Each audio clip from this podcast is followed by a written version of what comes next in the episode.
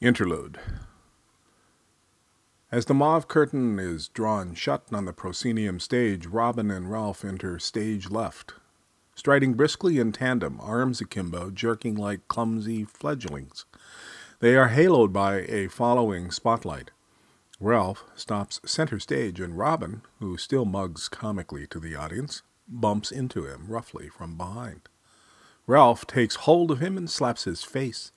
Robin, his hand to his smarting cheek, says, Ow, what'd you do that for?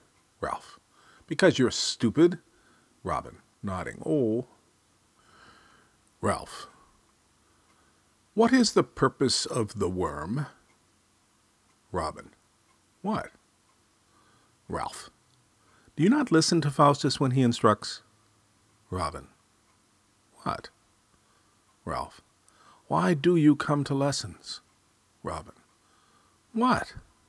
Ralph, appealing to heavens. What is the purpose of this worm?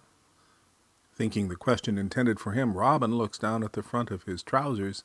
Seeing this, Ralph slaps Robin again. Stop that! Robin. What? Feeling his cheek. Ralph. Pay attention. This is serious. Robin. It don't matter, really. Ralph. What? Robin. What? Ralph slaps Robin again. What are you doing? Robin. I said it isn't. Ralph. What? Robin. What? Ralph makes to slap him again, but Robin runs away. Ralph chases him, and the curtain begins to part for the next act.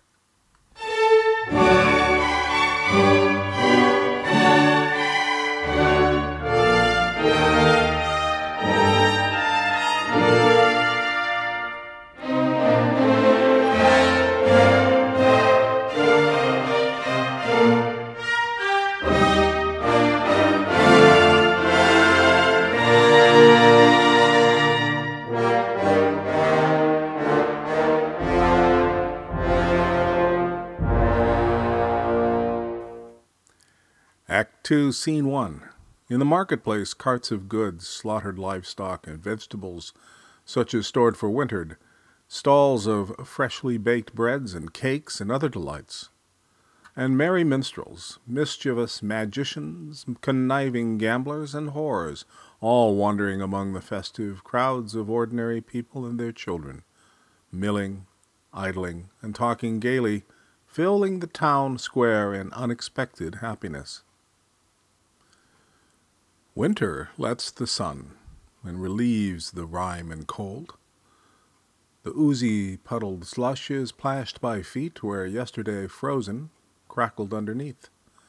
This day's respite, suspicious preternatural spring, brought by iodine imps who, rudely assaulting, who distress and chase the feathered fay, angelic lithe innocent sylphs of innocent sky, whose kisses frost our pains, whose fingers touching ice, whose dancing showers snow, now embattled and defensive, now routed and lost to erupted masses of evil enemies.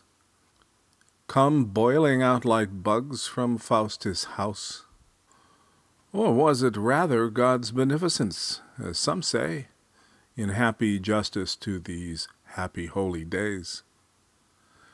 Gambling buskers and sly whores wend, taunt, inveigle us, we crowds collected to celebrate his time, when Christ is newly born and God's beloved and naive.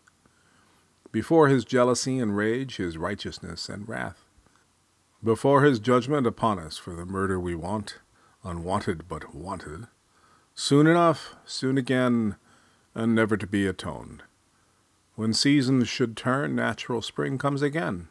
Again the contrary clamor, black rains, worlds reversing, and death to our Savior, this very babe born this celebrant morn. Bloodshed on hands of all we sinners who now drunk and debauched enjoy too much a birth we'd ruined. The noise of them cacophony shouts out loud, full throated laughs and cheers The spirit relishes all. Mephistopheles exults, and in the midst he wildly wheels, arms flung out, and face to heaven. Joyful, gives out his own glad amen, and takes the first hand offered him, to shake brotherly and pass some token of bounteous wealth and happiness. He passes them to every one he meets. A beggar gets a gem, vigorous legs to one who's lame, bright eyes to the blind man, a falling down dame gives a foal, and a worthless peasant gets a change of clothes. Suddenly he is the fat and happy burgomaster in feathered cap, gilded garters, and silken hose, only his face still soot smudged, left snaggle toothed. It makes Faustus laugh to see him changed, how quickly what he seemed he became. And the crowd as quickly took him to be a magistrate or rich, and parted for his way. Three maidens, all daughters of farmers whom Faustus knew, hid their faces and giggle as they pass his companion and him. A girlish glance, an incidental touch. The fragrance of the one whose name is Marguerite affects him. I know her, he says.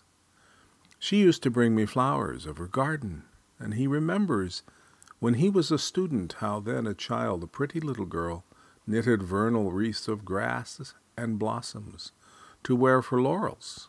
She solemnly crowned him. He'd been so touched he leaned to kiss her mouth, but she had run away. He loves her still for the tenderness he felt. Does she remember? He wonders now. The companion shrugs. No. M sniffs the air and stiffens like a dog. Upon the scent of prey, I smell sausages. Faustus, distracted, then anxious, announces, I want a wife. I need the comfort and contentment. Faustus hurries at M as he stalks his meat. You can have any woman you want. The companion gestured with his hand, sweeping the range of plump, of lean, of old, young and beautiful, or plain. Choose what? No, said Faustus. I mean to have love. That I cannot give. Faustus drew M into the corner of the market where butchered piglets hung upside down by cloven feet, naked as babies, pretty and pink, and bleeding from their nostrils. Faustus cursed his compact. He called it null, called it void, and elaborated his complaint. But the dark companion quietly withstands his acrimonious claims. He buys a roasted sausage to consume, then answers him while eating it, taking Faustus point for point. Love is not knowledge. It knows nothing, has not wisdom, nor has truth. Love is in the form of relationship, like addition, like subtraction. But you can understand that. I defy you to understand what love may be. No, indeed, I cannot say what it is, except to see how it affects them Look at them. It all seems transformed. By a gesture he had made them all to love another, near or far, and all the men and all the women mooning, stealing glances, gleam and leer with lust like randy monkeys, dogs, or cats. It is obscene. Here one man masturbates, who will not love but his own hand. It matters not whereat his love's eye sets. Self love or love of others is just the same to them, the companion perseveres. Love mirrors hate, and gathering despair taunts violence, delights with cruelties. The Romans love the Christians to see them tortured to their deaths, and the Christians love their fellow man, though they plunge those to hell who do not love their loving God well. You do not know, Faustus objects, but scanning sees the scenery queered, mercurial and M's quixotic jaundice, where jealousy and bitterness displace admiration, affection, and former delights. The lewd butcher indulges bitter spites. A pretty face contorts with harsh remorse. Our passions pageantry, mocked, morose, presented cynically in crass amorality, which Faustus, seeing, rejects, defies. No, no, this is nothing that I want. It's larger than mind, what I seek. Faustus, dismayed, despairs, and turns away. But M addresses him to his own pledge. But this is undue, by agreement untrue. You must recall only knowledge and reality. These, you have agreed, are all the properties that you should want from me. You seek this matter love. But if it's real, it's only this of lust and longing, the simple consequence, selfishness and need, and has the higher sounding meaning only words may tell.